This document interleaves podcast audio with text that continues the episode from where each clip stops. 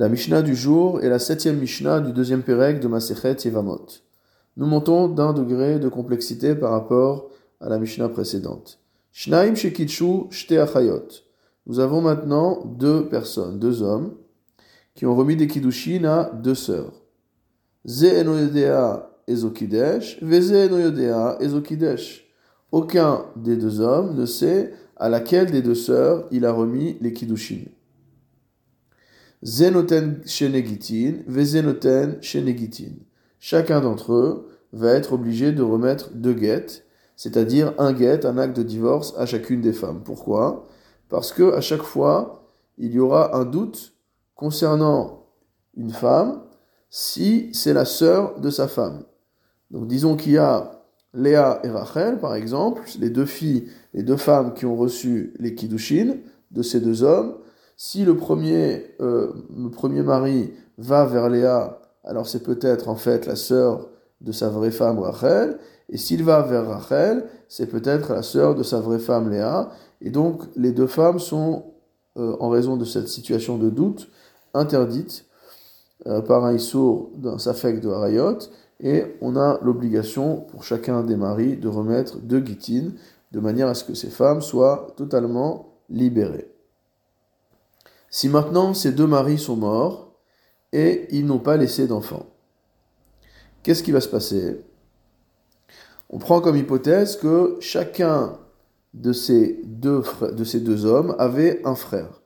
tout, donc les deux hommes sont morts, Lazéar, Velazéar. Le premier mari avait un frère et le second avait également un frère. Donc ces deux frères, qui ne sont pas frères entre eux, mais les deux euh, frères des deux maris, se retrouvent en situation potentielle de yiboum. Que euh, vont-ils devoir faire? Chacun d'entre eux va devoir faire la cérémonie de la khalitsa avec les deux femmes. C'est-à-dire que chaque femme va subir deux cérémonies de khalitsa. En effet, chacun des frères survivants ne saura pas qui est vraiment sa yébama, et s'il prend une femme, il y aura toujours le risque que cette femme soit en fait la sœur de sa yébama, qui n'est pas le droit de la prendre comme femme, et donc il est obligé de donner la khalitsa à chacune des deux femmes, et cela est vrai également pour le deuxième frère. Augmentons encore un petit peu la complexité de la situation. Laze echad velaze shnaim. Si maintenant ces deux hommes qui avaient épousé deux sœurs et qui sont morts sans laisser d'enfants n'avaient pas le même nombre de frères. Le premier mari avait un frère et le deuxième mari avait deux frères. Qu'est-ce qui va se passer? Hayachid choletz lishtehen. Celui qui était seul frère survivant va devoir remettre la khalissa aux deux femmes. Puisqu'à chaque fois qu'il se trouvera avec l'une des deux femmes, il, il s'agira potentiellement de la sœur de Sayevama, et donc il aura l'interdiction de la prendre comme épouse. Du coup, il doit remettre la khalitsa aux deux femmes. Ve'ashnaim, en ce qui concerne les deux frères du deuxième mari, comment vont-ils opérer? Le premier va faire la cérémonie de Khalitsa avec l'une des deux femmes, Et le second va prendre la seconde femme, qui est la sœur de la précédente, en Yiboum. Pourquoi cela? Nous avions déjà vu cela dans une Mishnah précédente. À partir du moment où le premier frère donne la Khalitsa à l'une des femmes, il va briser le lien de Zika. Il va briser le lien qui existait du fait du Lévira, du fait du Hiboum. Et donc l'autre, sœur, l'autre femme, ne sera plus considérée comme étant sœur de Yevama. C'est-à-dire que lorsque le deuxième frère va prendre la deuxième femme en mariage, soit il s'agit véritablement de la Yevama, auquel cas tout va bien, soit il s'agit de la sœur de celle qui était la Yevama et qui a reçu la Khalitsa, et à partir du moment où elle a reçu la Khalitsa, ça brise totalement le lien et elle ne s'appelle plus sœur de Yevama ou sœur de Zekuka et il a le droit de la prendre comme épouse. Kadmu vechansu. Si maintenant ces deux frères n'ont pas attendu l'avis du Beddin et chacun a épousé l'une des deux femmes. Donc ces deux sœurs se retrouvent remariées maintenant avec les deux frères. On ne force pas les frères à répudier leurs femmes. Comme nous l'avions expliqué dans la Mishnah précédente. Lazé shnaim velazé shnaim. Montons encore d'un degré. Ces deux hommes qui ont remis des kiddushin à deux sœurs sans savoir qui était qui, avaient en fait chacun deux frères cette fois-ci. Achiv Shelze, Choletz Leachat. L'un des frères du premier mari va donner la chalitza à la première des deux sœurs. Ve'achiv Shelze et un frère de l'autre mari, Choletz Leachat, va également remettre la chalitza à la seconde femme.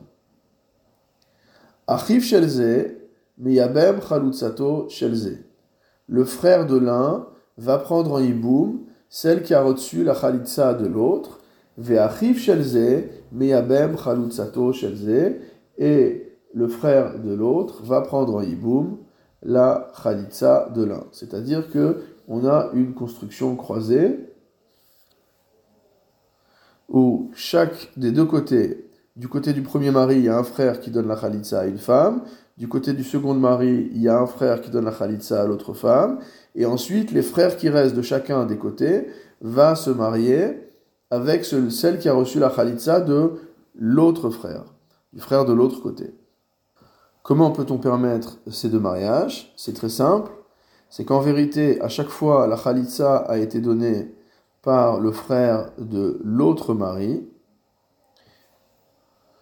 Donc si c'était si cette femme est Sayevama, tout se passe bien.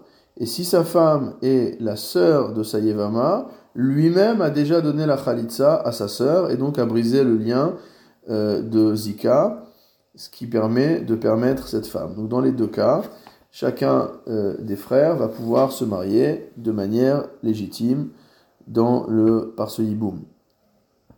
Maintenant, nous dit la Mishnah, que se passe-t-il si Kadmu Vechaltsu Si deux frères qui sont du même côté, qui sont du côté d'un des maris, ont tous les deux donné la Khalitsa, donc aux deux femmes. Parce qu'ils ne savaient pas qui était leur Yevama, donc ils ont dit, il y avait Réhouven et Shimon qui sont les deux qui sont morts, donc les frères de Réhouven ont dit, moi, euh, chacun d'entre eux ont dit, moi je donne la Khalitsa aux deux. Donc il nous reste finalement les frères de Shimon, alors on dit que pour cela, loyebemu ashnaim, ces deux-là ne peuvent pas faire le hiboum aux deux femmes.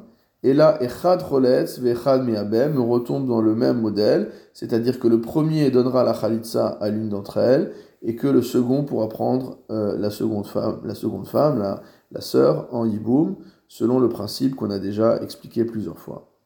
Kadmu vechansu, si maintenant ces deux frères de Shimon n'ont pas attendu et ils ont épousé les deux sœurs.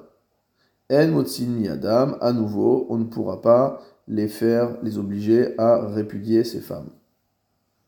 Puisque tout ce que nous avons ici, c'est un safek, un doute sur Isur Achot Zekuka, sur l'interdiction d'épouser la sœur de sa Zekuka, la sœur de la femme avec qui on a un lien de Yiboum. Concernant le premier des frères qui va prendre la première femme.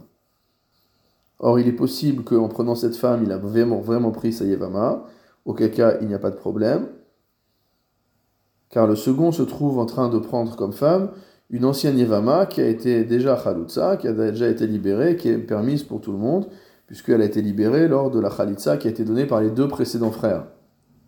Et maintenant, si c'est l'inverse, ça veut dire qu'en vérité, la, la, femme qui a pris le premier frère, c'est la sœur de sa Yevama, et donc elle devrait être interdite. Alors à partir du moment où le deuxième épouse la vraie Yevama, cela supprime la zika, et rétroactivement, on ne va pas obliger le premier mari à répudier sa femme, donc les deux maris peuvent rester avec leurs épouses. Donc il y a eu un issour momentané, mais a posteriori, il n'y a pas d'obligation de répudier ces femmes.